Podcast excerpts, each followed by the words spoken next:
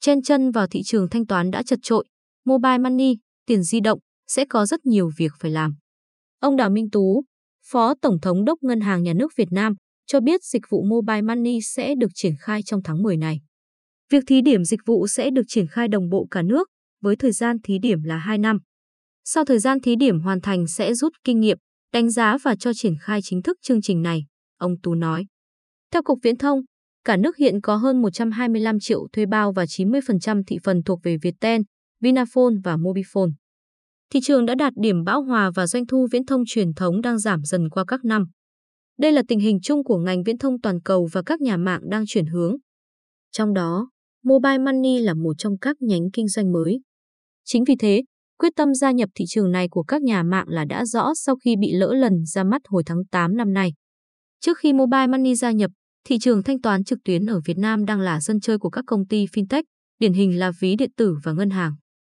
Với kênh ngân hàng, theo McKinsey, đa số khách hàng cá nhân Việt Nam sử dụng dịch vụ ngân hàng qua nhiều kênh khác nhau, cả dịch vụ số và chi nhánh vật lý.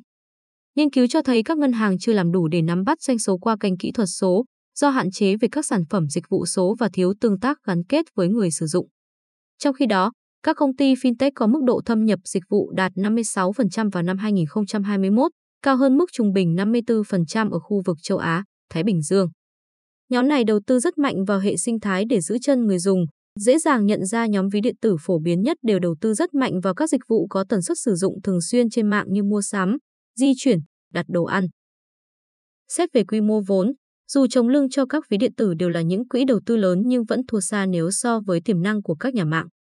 Tuy nhiên, nên nhớ rằng thanh toán trực tuyến và thương mại điện tử là các sân chơi đòi hỏi tính sáng tạo cao, thực tế cho thấy nhiều doanh nghiệp lớn ở Việt Nam cũng phải từ bỏ cuộc chơi. Với vị thế là người đến sau, mobile money của các nhà mạng sẽ làm gì để chen chân vào thị trường cạnh tranh khốc liệt? Trong giai đoạn đầu, việc các nhà cung cấp sẽ phải bù lỗ cho mobile money là điều khó tránh khỏi. Ông Nguyễn Sơn Hải, Phó Tổng Giám đốc Tổng Công ty Truyền thông VNPT thuộc Tập đoàn VNPT. Nhận định khi không thể thu phí được từ các dịch vụ nhỏ như thanh toán cốc trà, mua sắm, ăn uống. Được biết, các doanh nghiệp viễn thông dự kiến đầu tư cho mobile money sẽ không dưới 1.000 tỷ đồng. Nếu chọn giải pháp cạnh tranh, các nhà mạng sẽ khó tránh khỏi việc phải đầu tư mạnh vào hệ sinh thái để thu hút người sử dụng. Thực tế, các ví điện tử không sở hữu hệ sinh thái mua sắm hay giao nhận thực phẩm đang giáo diết đầu tư để đưa ra các giải pháp mới. Điển hình như Momo, sau khi mua lại công ty chuyên về trí tuệ nhân tạo để cung cấp dịch vụ sản phẩm được cá nhân hóa dựa trên nhu cầu người dùng, đã hợp tác với TP Bank đưa ra dịch vụ ví trả sau. Đây là hình thức thanh toán trước, trả tiền sau với 3 hạn mức là 1 triệu đồng, 3 triệu đồng và 5 triệu đồng. Với mỗi hạn mức, hạn thanh toán sẽ tương ứng ngày 5, ngày 10, ngày 15 của tháng liền kề. Tương tự, BNG cũng đầu tư 6 triệu đô la Mỹ vào nền tảng tặng quà trực tuyến GOTT để đưa dịch vụ quà tặng cá nhân vào Zalopay. Mô hình này đã được Kakao Talk, Hàn Quốc và WeChat, Trung Quốc áp dụng rất thành công. Với các nhà mạng, Viettel đang sở hữu nhiều lợi thế so với hai nhà mạng còn lại khi sở hữu sàn thương mại điện tử vỏ sò và ứng dụng đặt xe mỹ Migo. Tuy nhiên, công ty cần phải đầu tư nhiều hơn nữa để gia tăng độ phổ biến của các dịch vụ này. Ngược lại, nếu chọn giải pháp hợp tác, với lợi thế về độ phủ lớn của các nhà mạng, Mobile Money có thể giúp việc thanh toán trực tuyến dễ dàng hơn ở vùng nông thôn, từ đó giúp các sàn thương mại điện tử vươn tới khu vực này.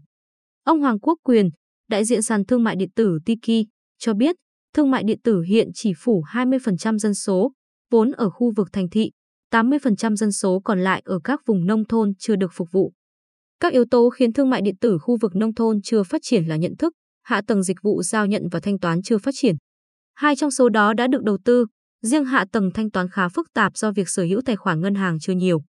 Đại diện của ví điện tử Zalopay cho rằng, xét về độ phủ, các ví điện tử thông thường sẽ tập trung vào khai thác đối tượng khách hàng ở những thành phố lớn.